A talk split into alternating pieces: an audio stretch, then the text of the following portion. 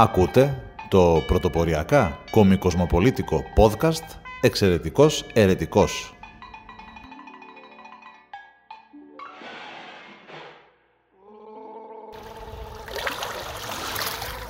Από το Καραμπουρνάκι Θεσσαλονίκης, για κάθε μπαρμπουνάκι Ιωνίου, Αιγαίου, πασών, πελάγων, λιμνών, ποταμών και ωκεανών. Τα, τα, τα, τα, τα, τα, τα. Φίλες και φίλοι, χαίρετε. Είναι το δέκατο επετειακό επεισόδιο αυτού του podcast που την χάνει να είναι και το ήρτζι μου. Και φυσικά είμαστε ο εξαιρετικός ερετικός και θα ασχοληθούμε για μια ακόμα φορά με την επικαιρότητα σχολιάζοντάς την. Όπως είπα, είναι το δέκατο επετειακό, γι' αυτό και είναι οπτικοακουστικό, μπορείτε να το βλέπετε στο YouTube. Ευχαριστούμε πάρα πολύ, πάμε πάρα πολύ καλά από πλευράς ακροαματικότητας. Ευτυχώς έχω μεγάλο σόι και πάμε ακόμα καλύτερα από πλευράς ε, θεαματικότητας, μάλλον ήθελα να πω ότι πάμε αρκετά καλά. Ακροαματικότητα, μας βλέπουν αρκετοί, εν πάση περιπτώσει μην τα μπερδεύουμε τα μπουτια μας από το καλημέρα. Μας βλέπουν αρκετοί και μας ακούνε περισσότεροι. Τιμή και δόξα, ειδική μνήα στον φίλο ή τη φίλη που μας ακούει και μας βλέπει ή μας βλέπει από το Hong Kong. Έχουμε έναν ακροατή λοιπόν από το Hong Kong και αυτόν θα ήθελα ιδιαιτέρας και να τον ευχαριστήσω ή να την ευχαριστήσω, αλλά και να τον γνωρίσω, γιατί όχι, όταν επαναπατριστεί κάποια φάση θα ήθελα να, να έρθει και να τους σφίξω θερμά το χέρι. Σε αυτόν τον ακροατή ή ακροάτρια από το Hong Kong. Σίγουρα την επικαιρότητα την επισκιάζει όλο αυτό το σκηνικό που συμβαίνει στη Μέση Ανατολή. Το θέμα καίει, δεν είναι εύκολο, προφανώς δεν είναι εύκολο σχολιασμού ούτε και επίλυσης, μιας και αυτή η συγκεκριμένη κατάσταση σοβεί κοντά εκατό χρόνια τώρα. Από τότε που ο μεγάλος ασθενής το χίλια εννιακόσια είκοσι δύο απεβίωσε, που ήταν φυσικά η Οθωμανική Αυτοκρατορία, από τότε κατέλαβαν τα εδάφη της Παλαιστίνης οι Βρετανοί, οι οποίοι μετά το Δεύτερο Παγκόσμιο Πόλεμο και φυσικά μετά το τραγικό συμβάν, διαρκές έγκλημα, γενοκτονία κατά της ανθρωπότητας που ήταν το Ολοκαύτωμα, αποφάσισαν να χορηγήσουν στη, στο Ισραήλ, στους Εβραίους, τη γη που ιστορικά τους ανήκε, γιατί δύο χιλιάδες χρόνια πριν είχαν, αυτή ήταν η κοιτίδα τους. Αλλά θα έλεγα ότι δύο χιλιάδες χρόνια είναι αρκετά ώστε στο μεταξύ να έχουν έρθει οι Άραβες και να την έχουν κάνει σπίτι τους αυτή τη συγκεκριμένη λωρίδα γης που λέγεται Παλαιστίνη ή Ισραήλ ή και τα δύο. Το αποτέλεσμα ήταν να πάνε και να φυτευτούν ε, κάποιες εκατοντάδες χιλιάδες για αρχή Ισραηλινοί Εβραίοι, που κατόπιν γίνανε Ισραηλινοί Εβραίοι το θρήσκευμα, κάτοικοι του Ισραήλ, οι οποίοι φυσικά μετά την, ε, με παλινοστούντες και με τα κύματα επαναπατρισμού των διαφόρων, με διάφορα κύματα εν πάση περιπτώσει Εβραίων που επέστρεφαν στην Παλαιστίνη, στην ιστορική κοιτίδα τους, τελικά φτάσανε να γίνουν, όταν εμείς κάναμε γεωγραφία το χίλια εννιακόσια ογδόντα ένα ήταν έξι με έξι και μισό εκατομμύρια και τώρα είμαστε περίπου ίδιοι. Αυτοί είναι δέκα παρά, εμείς είμαστε δέκα και. Μόνο που αυτοί ανεβαίνουν, το δημογραφικό τους είναι προς τα πάνω, ενώ εμείς έχουμε δημογραφικό πρόβλημα. Δηλαδή είχαμε φτάσει έντεκα παρά και τώρα είμαστε λίγο πάνω από δέκα και. Αλλά αυτό, όπως είπε και ο Πελετίδης, είναι θέμα για ένα άλλο βίντεο. Είναι λίγο θνησιγενές το εγχείρημα και προσπαθούν με νύχια και με δόντια να το διατηρήσουν. Λίγοι ξέρουν ότι το σιωνιστικό κίνημα, το κίνημα δηλαδή το οποίο αγωνιζόταν για να βρεθεί μία γη να στεγάσει τους απανταχού Εβραίους, οι οποίοι έχουν απίστευτη διασπορά, πρώτου ολοκαυτώματος ήταν διάσπαρτη σε όλη την Ευρώπη και κυρίως στην Ανατολική Ευρώπη. Φυσικά υπήρχαν πολλοί στο Άμστερνταμ, στη Μεγάλη Βρετανία, στη Γαλλία, σε όλη την Ευρώπη και φυσικά υπάρχουν και πάρα πολλοί ακόμα και σήμερα. Νομίζω το ένα τοις εκατό των κατοίκων των ΗΠΑ είναι Εβραίοι ή εβραϊκής καταγωγής ή ανάμεικτης. Δεν ξέρω με βλέπετε. Το intro, αυτό που ακούτε στο... όταν ξεκινάει το επεισόδιο, λέει από το Καραμπουρνάκι. Τώρα είμαστε στο Καραμπουρνάκι, μιας και η ακτή που βλέπετε πίσω μου είναι η Αρετσού. Όσοι μας ακούτε μπορείτε να ακούτε μόνο τον παφλασμό του κύματος. Όσοι μας βλέπετε, βλέπετε πίσω μου την Αρετσού και ίσως και κάποιους λουόμενους. Είχαμε μείνει λοιπόν στο Ισραήλ.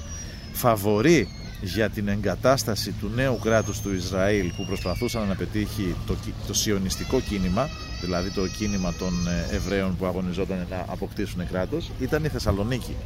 Γιατί? Γιατί η Θεσσαλονίκη ήταν πραγματικά η πρωτεύουσα των Εβραίων, έχοντας κοντά στις πενήντα χιλιάδες Εβραίους προ Β' Παγκοσμίου Πολέμου, ήταν ίσως η μεγαλύτερη Εβραία, ήταν η Ιερουσαλήμ της Ευρώπης, έτσι τη λέγανε, η Ιερουσαλήμ των Βαλκανίων. Εν πάση περιπτώσει, ήταν η μεγαλύτερη, η πόλη με το μεγαλύτερο, μεγαλύτερο εβραϊκό πληθυσμό συμπαγή. Έλα όμως πώς τα φέρνει η τύχη και η ιστορία. Μεσολάβησε ο Β' Παγκόσμιος Πόλεμος, ο Χίτλερ και το Ολοκαύτωμα, με αποτέλεσμα από τους σαράντα πέντε με πενήντα χιλιάδες να επιστρέψουν μόλις κάτω από δύο χιλιάδες. Οπότε το εγχείρημα εγκαταλείφθηκε προφανώς και έτσι πήγαν και βάλαν το Ισραήλ εκεί που είναι.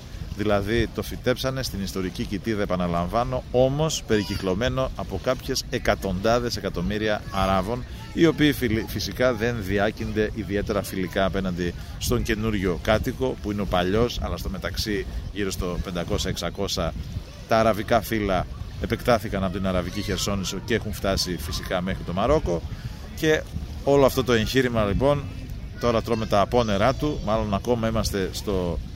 στο υψηλότερο σημείο βρασμού, γιατί δεν υπάρχει βιώσιμη λύση. Γιατί οι Παλαιστίνοι θέλουν κράτος, οι Εβραίοι δεν θέλουν να τους δώσουν κράτος ή θέλουν λιγότερο να τους δώσουν, λιγότερα εδάφη σε σχέση με αυτά που διεκδικούν οι Παλαιστίνοι, η οποία η ιστορία της Παλαιστίνης είναι πάρα πολύ ε, παρεμφερής με αυτή της Κύπρου. Δηλαδή κάθε προσφορά, το σαράντα επτά ο ΟΗΕ έδινε σαράντα πέντε τοις εκατό των εδαφών στους Παλαιστίνους, πενήντα πέντε τοις εκατό στο Ισραήλ. Έκτοτε κάθε νέα προσφορά και κάθε νέος πόλεμος που γίνεται, όπως των έξι ημερών το εξήντα επτά ή του Γιόμ Κιπούρ το εβδομήντα τρία ή τα γεγονότα το ογδόντα δύο ογδόντα τρία στο Νότιο Λίβανο, κάθε λοιπόν νέο επεισόδιο αυτού του, της Άραβο-Ισραηλινής διένεξης είναι ουσιαστικά ένα, δύο ή και δέκα βήματα πίσω για τους Παλαιστίνιους. Είναι ένα πισωγύρισμα. Ακριβώς όπως συνέβη με την Κύπρο, που στην αρχή συζητούσαμε την ένωση ολόκληρης της Κύπρου με την Ελλάδα, κατόπιν καταλήξαμε στο ανεξάρτητη Κύπρος και τελικά έχουμε ανεξάρτητη κουτσουρεμένη Κύπρο σήμερα, ενώ υπήρχαν το σχέδιο Άτσενσον, αν δεν κάνω λάθος, το εξήντα εξήντα ένα, έδινε το Καστελόριζο στην Τουρκία σαν αντίτιμο για να πάρει η Ελλάδα την Κύπρο. Φανταστείτε λοιπόν πόσο πίσω είμαστε. Ακόμα και του δύο χιλιάδες τέσσερα το σχέδιο του Κόφι Άνναν θα μοιάζει ονειρικό σε σχέση με το επόμενο, αν και όποτε προταθεί από τον ΟΗΕ ή οποιαδήποτε επιτροπή. Έτσι λοιπόν το Μεσανατολικό επισκιάζει δυστυχώς για μία ακόμα φορά. Είναι ένα καυτό θέμα. Δεν μπορείς να βρεις εύκολα δίκαιο στη μία ή στην άλλη μεριά. Και οι δύο έχουν δίκαιο. Μιλάμε για μία γη που κάποιοι μένανε, κάποιοι ήρθαν στο μεταξύ αφού φύγαν οι προηγούμενοι και μετά ήρθαν οι προηγούμενοι κάτοχοι. Οι προηγούμενοι... Έχουμε και παρεμβολές γιατί είναι live η εκπομπή, όπως καταλαβαίνετε. Παραλία, είμαστε στα τέλη, μέσα προς τέλη Οκτώβρη. Ευτυχώς ο καιρός δεν χαλάει εύκολα. Ευτυχώς για τις τσέπες μας, γιατί δεν θα χρειαστούμε φυσικό αέριο. Και ευτυχώς και γιατί, αν προσέξετε, κάποιοι τουρίστες πίσω μου είναι λουόμενοι εδώ στην Αρετσού. Στην εσωτερική επικαιρότητα, μετά τις αυτοδιοικητικές, δεν έχει πολλά να πούμε και εν πολλοίς δεν έχει πολλά να πούμε, διότι η κυβέρνηση παίζει παιχνίδι μόνη της. Δηλαδή δεν υπάρχει καμία αξιόπιστη αντιπολίτευση. Το ρόλο της αντιπολίτευσης αυτή τη στιγμή στη χώρα την παίζει ένας ουρανοκατέβατος κομίτης, ο οποίος περί άλλα τριβάζει. Εδώ ο κόσμος χάνεται και χτενίζεται. Ακριβώς εδώ ταιριάζει. Πριν από πέντε ή έξι μέρες από τη μέρα που γυρίζουμε αυτό το επεισόδιο, το δέκατο παρακαλώ, το επαιτειακό του Ήρτζιμου, που είναι το εξαιρετικός ερετικός, αυτό το podcast και YouTube. Πριν από τέσσερις πέντε μέρες πήγε το, ο αρχηγός της εξωματικής αντιπολίτευσης, μετέβη στα Hamptons ή δεν ξέρω πώς αλλιώς λέγεται, ένα κυριλέ προάστιο της Νέας Υόρκης, για να νυμφευθεί τον εκλεκτό της καρδιάς του εν μέσω μεσανατολικού και εν μέσω διαφόρων άλλων κρίσεων εσωτερικών και εξωτερικών. Έκανε παρεμβάσεις μέσα από πρωινάδικα, έλεγε πού θα τους δεξιωθεί, τι θα φορέσει, πού θα κάνει το επόμενο γαμιλιάτικο πάρτι. Μιλάμε, ο άνθρωπος είναι αλλού. Και τιμή και δόξα στους ψηφοφόρους, στους εκλέκτορες μάλλον, στα μέλη του ΣΥΡΙΖΑ, Προοδευτική Συμμαχία, που τον εξέλεξαν και ε, αρχηγός από τα Lidl. Αυτό είναι το σχολείο μου. Ενώ Πασόκ δεν υπάρχει, το κουκουέ είναι εκεί που βρίσκεται, μια ζωή αγώνες διαρκείας και υλικοσυμμαχίες, με αποτέλεσμα να μην υπάρχει αντιπολίτευση αξιόπιστη. Και όταν δεν έχεις αντιπολίτευση, όταν τρέχεις ένα κατοστάρι, ένα μαραθώνιο ως κυβέρνηση και δεν έχεις δεύτερο να σε συναγωνίζεται, είναι λογικό να πηγαίνεις στο ρελαντί, να μην πατάς γκάζι και να πηγαίνεις με το πενήντα ή το εξήντα τοις εκατό των δυνατοτήτων του. Και αυτό ακριβώς συμβαίνει με την κυβέρνηση αυτή τη στιγμή. Λίγους μήνες, λιγότερους από τέσσερις πέντε μήνες αφού εκλέχτηκε, είχαμε δραματικά γεγονότα όπως η Νέα Αγχίαλος, η Νέα Φιλαδέλφια, τα επεισόδια στη Νέα Φιλαδέλφια, η εκρήξη στη Νέα Αγχίαλο, ο Εύρος και τελευταία οι πλημμύρες. Φυσικά δεν φέρει όλη την ευθύνη η κυβέρνηση για όλα αυτά που συμβαίνουν, αλλά σε κάποια γεγονότα όπως η Αγχίαλος και η Νέα Φιλαδέλφια φέρει σχεδόν στο ακέραιο την ευθύνη, ενώ για την Θεσσαλία και την ελλιπή Παρασκευή, προπαρασκευή των υποδομών, ώστε να αντιμετωπίσουν μια τέτοια θεομηνία και στον Εύρο, όπου καταγράψαμε τη μεγαλύτερη φωτιά στα ευρωπαϊκά χρονικά από το ογδόντα και μετά, προφανέστατα, αν δεν φταίει η κυβέρνηση, ποιος άλλος φταίει. Αυτό γιατί συμβαίνει? Γιατί υπάρχει ένας εφησυχασμός στις τάξεις της κυβέρνησης, μιας και δεν υπάρχει ισχυρό κίνητρο, δεν υπάρχει κάποιος που να την ε, απειλεί ότι αργά ή γρήγορα θα την αντικαταστήσει. Για όσους μας βλέπετε και δεν μας ακούτε, αναγκαστήκαμε να αλλάξουμε μετερίζει, γιατί ήμασταν μάρτυρες ενός πολύ ελπιδοφόρου συμβάματος. Παραδοσιακό γκρικ καμάκι. Ήρθαν δύο κοπέλες και άρχισε ο κύριος δίπλα τους να τους ε, και πώς λέγεστε και από πού είστε και όλα αυτά. Όχι αυτοί που είναι πίσω μου, αυτοί πίσω μου είναι ένα ζευγάρι τουριστών. Ελπίζω να μην διεκδικήσουν τζι ντι πι αρ, ε, νομοτικά δικαιώματα και όλα αυτά. Εμείς συνεχίζουμε το σχολιασμό. Η διεθνής, λοιπόν, ε, η διεθνής επικαιρότητα επισκιάζεται από το Μεσανατολικό, ένα πολύ δύσκολο θέμα, ενώ η εσωτερική επισκιάζεται από το Μεσανατολικό επίσης, γιατί επηρεάζει τα πάντα, τις ε, τιμές ε, των ε, καυσίμων, ε, τις διεθνείς ε, σχέσεις, την εξωτερική μας πολιτική. Δεν ξεχνάμε ότι είμαστε η άλλη άκρη μεν, αλλά της Ανατολικής Μεσογείου επίσης δε, οπότε φυσικά είναι απόλυτα λογικό να επηρεαζόμαστε κι εμείς. Δεν υπάρχει, λοιπόν, λέγαμε, αξιόπιστη αντιπολίτευση. Αυτό είναι ένα μεγάλο κενό. Η φύση αλλά και η ιστορία και η πολιτική ίδια απεχθάνεται τα μεγάλα κενά.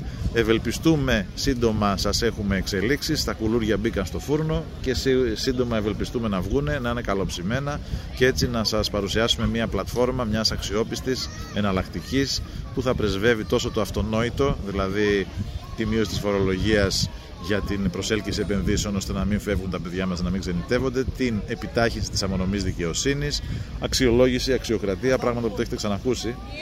Μόνο που αυτή τη φορά θα τα ακούσετε από ανθρώπους που δεν δεσμεύονται ούτε από συμφέροντα, ούτε και έχουν νταλγκά και καημό να κάνουν καριέρα στην πολιτική. Παρά μόνο θέλουν να αναβάλουν ένα λιθαράκι ή έναν ε, πετόλιθο προκειμένου να γίνουν τα αυτονόητα στην χώρα. Είναι ωραίο αυτό που έχουμε φυσικούς ήχους και συνεχίζουμε. Αν ναι, δεν κάναμε κανένα σχόλιο για τις αυτοδιοικητικές. Οι αυτοδιοικητικές ήταν ένα ισχυρό, αυτοδιοικητικές εκλογές εννοώ, δηλαδή δημοτικές και νομαρχιακές που λέγαμε παλιά, παλιά περιφερειακές τώρα. Ε, το εντυπωσιακό ήταν η τεράστια αποχή στο δεύτερο γύρο, σε όσες περιφέρειες και δήμους δεν εκλέχτηκε από την πρώτη Κυριακή. Στις περιφερειακές υπάρχει μια συνολική χαλαρότητα τόσο από πλευράς ψήφου, εξήντα τοις εκατό Τζιτζικώστας, όσο και από πλευράς συμμετοχής. Εν πολλοίς, διότι οι πολίτες αγνοούν ποιες ακριβώς τελικά είναι οι αρμοδιότητες. Είναι γνωστό ότι στην Ελλάδα παλεύουν μεταξύ αρμοδιοτήτων Υπουργείου, Δήμου, Νομαρχίας, Περιφέρειας, επαρχείου και οτιδήποτε, οποιασδήποτε άλλης αρχής υπάρχει αρμόδιας ή αναρμόδιας. Είναι εντυπωσιακό το δύο χιλιάδες είκοσι τρία με το επιτελικό κράτος και την ψηφιοποίηση και όλα αυτά που υποτίθεται ή εν πολλοίς πετύχαμε, αλλά εν μέρει είναι ε, επίφαση αυτά που πετύχαμε, διότι ακόμα συζητάμε αν το φρεάτιο Α που είναι απέναντι από το φρεάτιο Β είναι του Δήμου ή της Περιφέρειας. Αυτά είναι αστεία πράγματα και προφανώς η πολιτική ευθύνη σε μια μικρή χώρα σαν την Ελλάδα, που δεν είμαστε πια και οι πενήντα τρεις Ηνωμένες Πολιτείες της Αμερικής και της Ευρώπης, είμαστε και ευθύνουμε κιόλας, είμαστε δέκα εκατομμύρια, έχουμε την έκταση που έχουμε, μια σχετικά μικρομεσαία χώρα. Συνεπώς, ό,τι συμβαίνει στη χώρα, την ευθύνη τη φέρει η κεντρική πολιτική διοίκηση, δηλαδή η κυβέρνηση. Όταν συμβαίνει μια θεομηνία, δεν μπορεί να, να υπάρχει μπαλάκι μεταξύ Περιφέρειας, Δήμου και Υπουργείου. Φταίει, όπως είπα, η κυβέρνηση. Αν δεν καταφέρνει η περιφέρεια να κάνει τα πράγματα όπως πρέπει, υπάρχει η κυβέρνηση να στραβήξει το αυτή. Όσο και, όσο και αν είναι αυτόνομη η τοπική αυτοδιοίκηση, που είχε πει ο Ενδραγούμης ότι το μέλλον της Ελλάδας είναι η αυτοδιοίκηση, αλλά έλα μου ντε που στη σύγχρονη Ελλάδα η αυτοδιοίκηση και δι, οι δήμοι, αλλά και οι περιφέρειες υποθέτω, έχουν γίνει άνδρο ακολασίας με την έννοια ότι ό,τι χειρότερο υπάρχει από διαφθορά θα το συναντήσεις στα, χαμη... στα χαμηλά κλιμάκια. Όσο πιο χαμηλά κατεβαίνεις στην Ελλάδα στα ζητήματα διοίκησης, τόσο πιο λερωμένος θα βγεις. Και αυτό είναι κάτι που θα πρέπει να μας προβληματίσει. Για ποιο λόγο συμβαίνει? Γιατί υπάρχει αρνησιδικία, γιατί ακόμα και αν σε πιάσουν με την κατσίκα του γείτονα στον νόμο, θα δικαστείς κάποια μέρα και η ποινή θα είναι χάδι.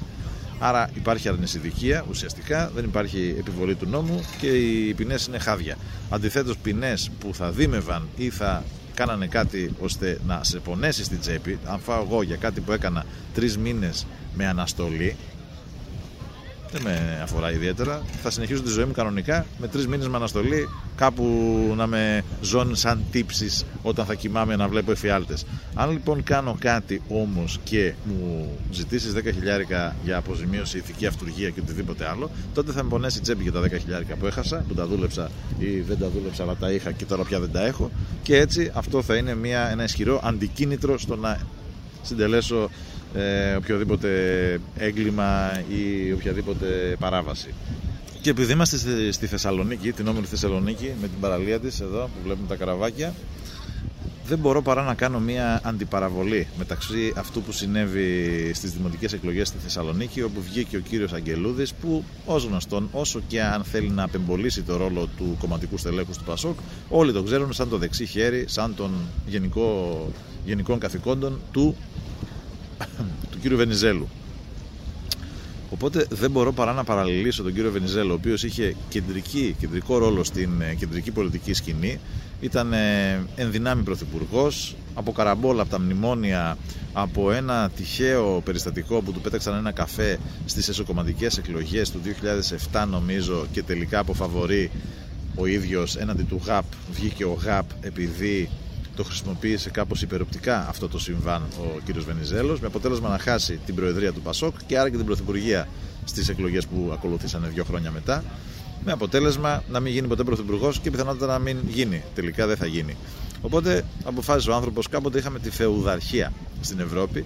Τη φεουδαρχία την ε, ε, εναλλάχτηκε η φεουδαρχία την... Ε, αν είναι δυνατόν. Ξεχνάω λέξεις, αυτό δεν είναι καλό για την ηλικία μου. Τη φεουδαρχία λοιπόν τη διαδέχτηκε, αυτή ήταν η λέξη, η βασιλεία. Δηλαδή πολλοί φεουδάρχες, πολλά φέουδα περάσανε στην εποπτεία υπό την κυριαρχία του ίδιου του ενός βασιλιά, και έτσι η φεουδαρχία εναλλάχθηκε με τη βασιλεία.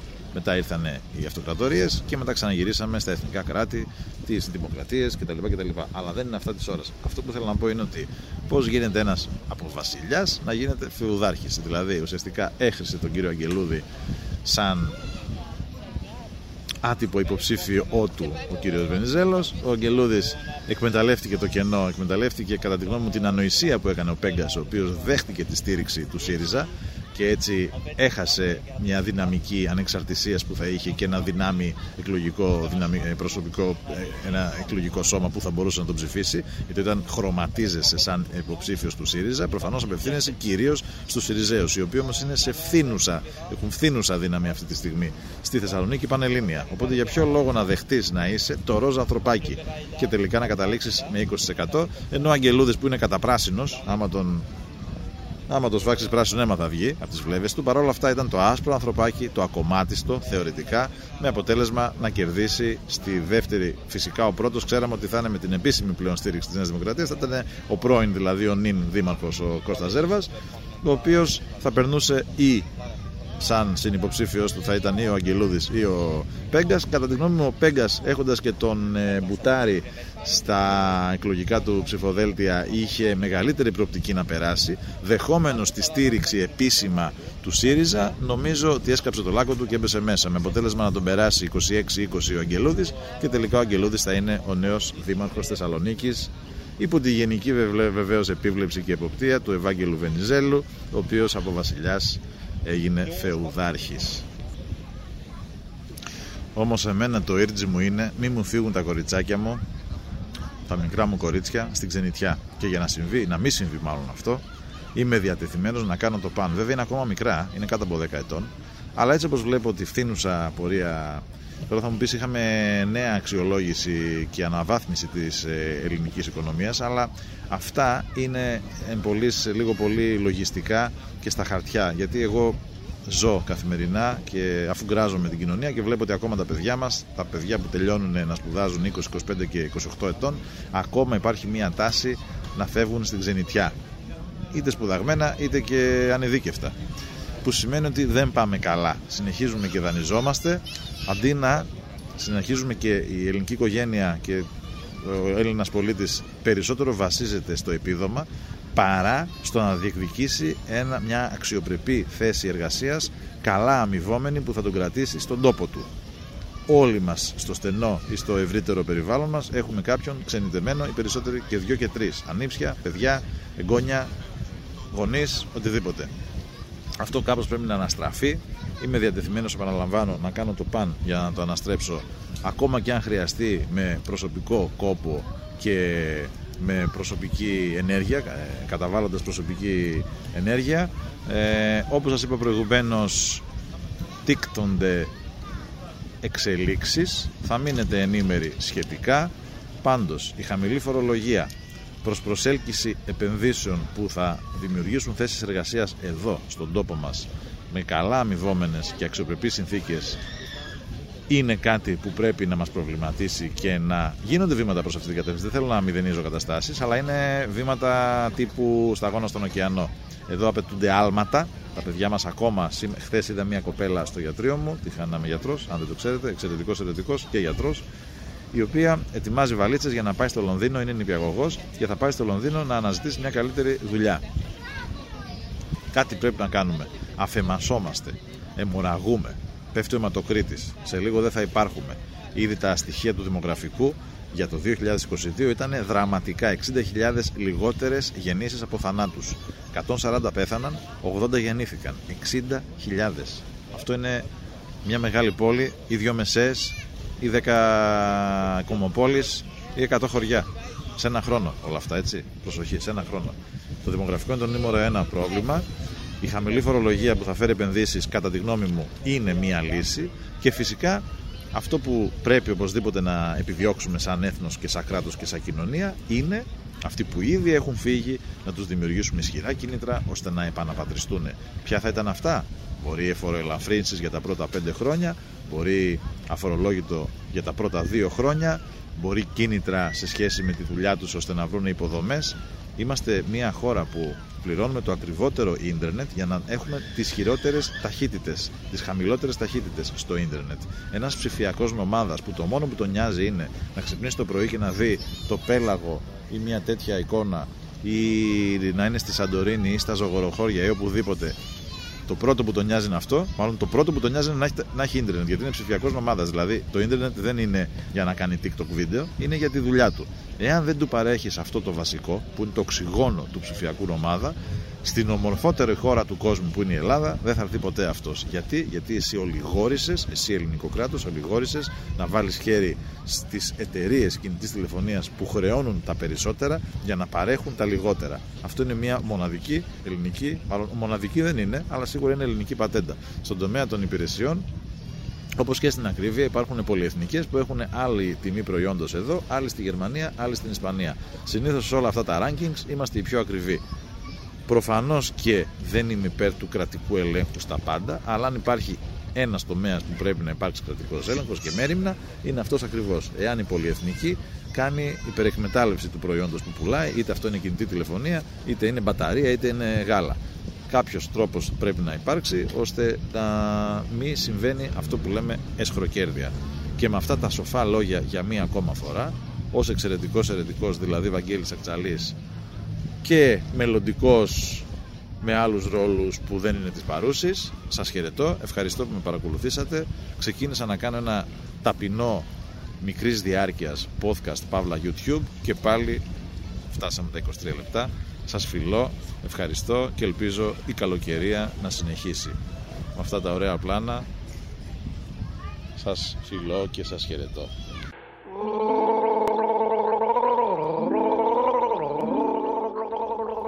Ήταν το podcast «Εξαιρετικός Ερετικός».